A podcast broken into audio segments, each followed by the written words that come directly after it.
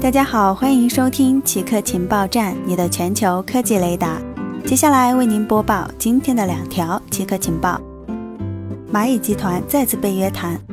中国央行等金融管理部门联合约谈蚂蚁集团的具体内容出炉，指蚂蚁集团藐视监管合规要求，存在违规监管套利行为，并提出五项重点业务领域整改要求，包括依法设立金融控股公司，确保资本充足。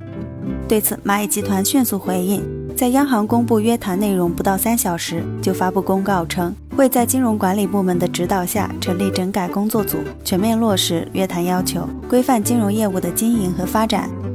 蚂蚁集团在 IPO 前夕被监管联合约谈，导致上市计划泡汤后，这是第二次被央行等金融监管机构联合约谈。此前，中国市场监管总局也根据举报，对阿里巴巴集团实施二选一等涉嫌垄断行为立案调查。浙江省市场监管局负责人日前表示，十二月二十四日，国家市场监管总局调查组执法人员进驻阿里巴巴集团控股有限公司开展调查，当天现场调查全部结束。古代 DNA 重新讲述加勒比海人的起源故事。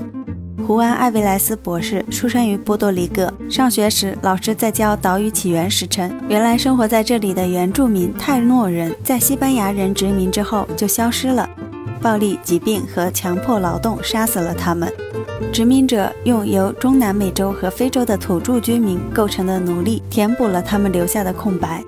但在家里，祖母告诉了他不同的故事，称他们源于泰诺人。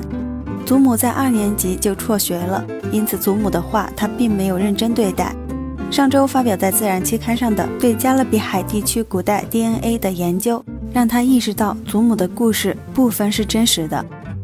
对一百七十四名三千一百年到四百年前生活在加勒比海和委内瑞拉的人的 DNA 分析发现，六千年前的石器时代人类就乘船来到了加勒比海，他们可能不属于任何特定的土著居民。第二波移民发生在二千五百年到三千年前的陶器时代，现在生活在该地区的多是陶器时代移民、欧洲移民和非洲奴隶的后裔。以上就是本期节目所有内容，固定时间、固定地点，我们下期见。